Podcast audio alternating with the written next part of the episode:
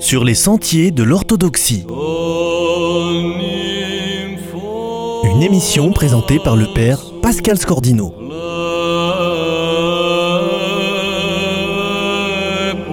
En hommage à Père Placide de Zeille, qui s'est endormi dans le Seigneur le dimanche 7 janvier 2018, lendemain de notre théophanie, nous diffusons aujourd'hui son homélie du dimanche du Fils prodigue de l'année 2006. Mémoire éternelle.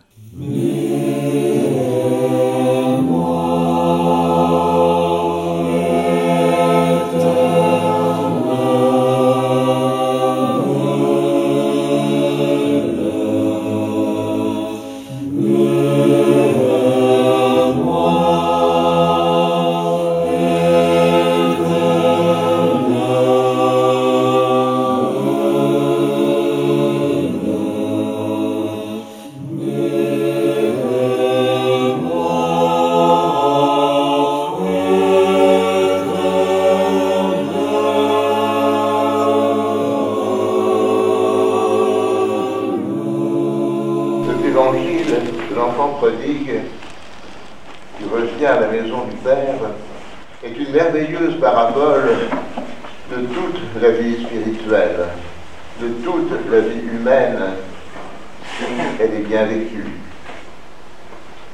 Si elle est bien vécue, peut-être qu'elle peut avoir mal commencé, comme celle de l'enfant prodigue, mais c'est le chemin justement du retour qui nous est tracé c'est le point où aboutit ce retour qui nous est ainsi laissé entrevoir par le Seigneur. L'enfant prodigue quitte la maison paternelle en dilapidant la fortune de son père, la fortune que son père lui avait donnée. C'est bien ce que nous faisons. Le Seigneur nous a donné toutes sortes de capacités a mis dans notre cœur surtout un désir immense, un désir immense de bonheur, a mis en nous aussi tout ce qu'il faut pour réaliser ce désir, pour le protéger contre tout ce qui pourrait s'y opposer.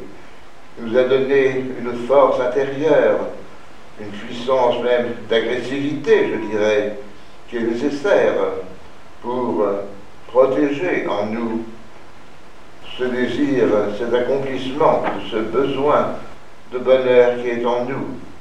Mais un bonheur qui ne se trouvait justement qu'en Dieu. Saint Augustin a eu cette parole profonde qu'on cite si souvent, mais qui est inépuisable.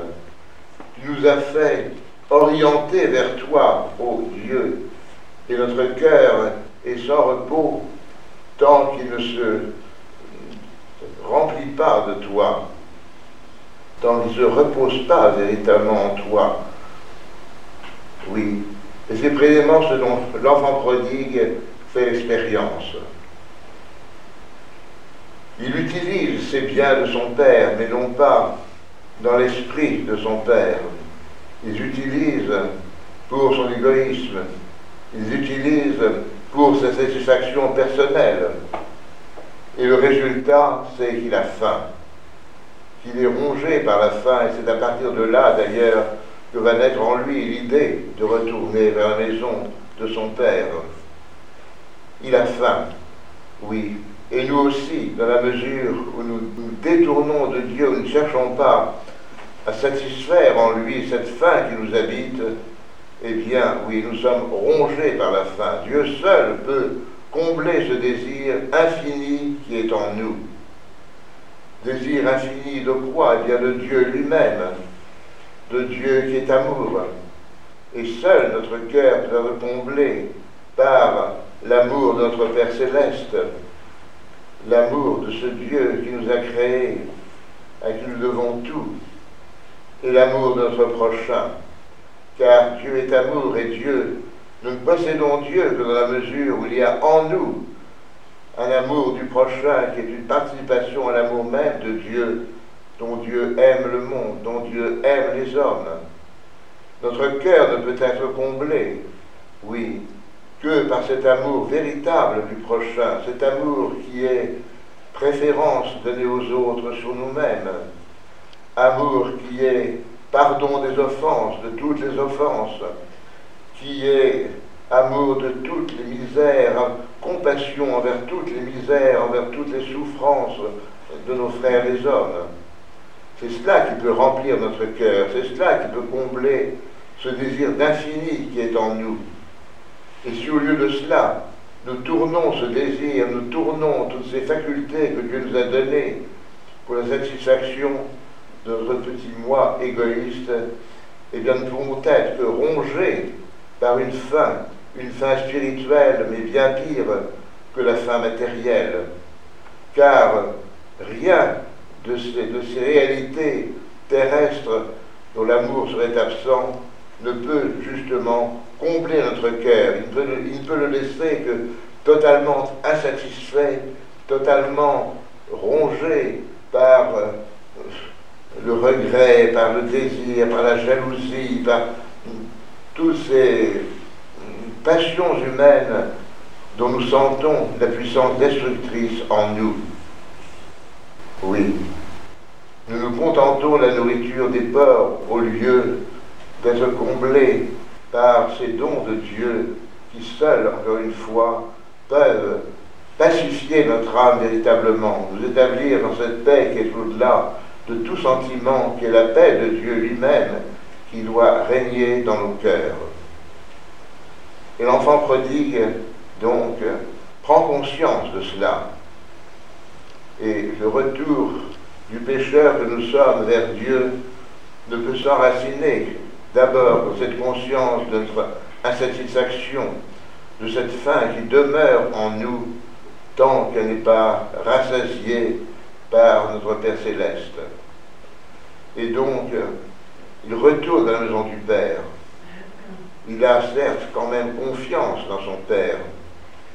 Il sait qu'il sera accueilli. Il n'imagine pas de quelle manière il sera accueilli. Il ne s'imagine pas avec quelle plénitude d'amour et de compassion il sera accueilli. Il ne s'imagine pas combien son Père déjà l'attend, n'est-ce pas, il guette son retour.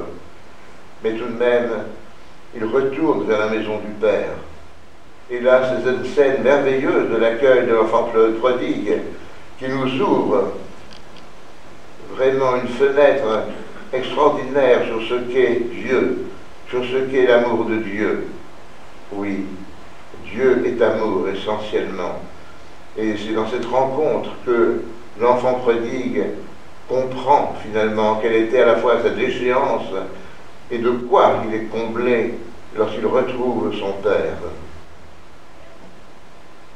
Je crois que nous n'aurons jamais médité assez cet évangile, parce que toutes nos difficultés dans la vie spirituelle, dans notre vie chrétienne et humaine, viennent de non pas réaliser tout cela, ne vont pas réaliser ce qu'est Dieu, ne vont pas réaliser ce qu'est le besoin de Dieu en nous et ce qui peut le combler.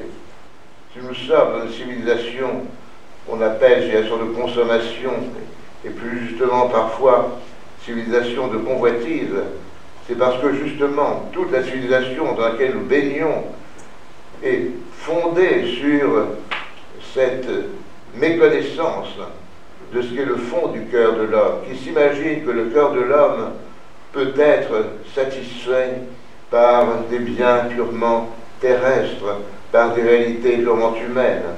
Ou plutôt, cette civilisation ne l'ignore pas, mais elle exploite ce désir justement en créant sans cesse de faux besoins, en fondant tout l'équilibre de la société sur une production qui repose justement sur ce besoin d'infini qui est dans, l'homme, et on sait qu'il ne sera jamais comblé par des réalités terrestres, donc cela peut fonder une quête infinie.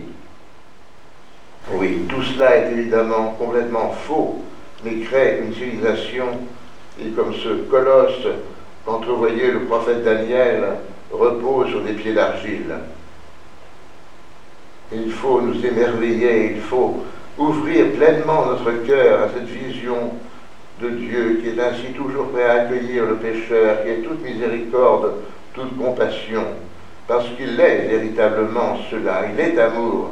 Au sein de la Trinité, Dieu est, Père, un Père qui est infiniment ce Fils qu'il engendre de toute éternité dans la lumière de la plénitude de son Esprit Saint, qui est justement l'esprit d'amour. Cet esprit dans lequel, par lequel le Père aime le Fils, qui repose sur le Fils et qui, par lequel, dans lequel le Fils aime le Père et retourne vers lui. C'est cela tout le fondement de notre vie spirituelle, c'est cela les horizons merveilleux, infinis qui nous sont ouverts, et au-de cela nous contentons des caroubes dont se nourrissent les porcs. Et bien plus cet évangile au seuil du carême éclairer toute notre démarche de carême, nous faire comprendre quel est cet itinéraire dans lequel nous engageons depuis que nous avons ouvert ce livre du triode que nous utilisons maintenant à tous nos offices. Et entrons dans ce chemin, ce chemin dont nous voyons où il nous conduit, dans cette paix, dans cette joie infinie qui nous est offerte par le Père, le Fils et l'Esprit Saint, qui soit avec dans les siècles des siècles. Amen.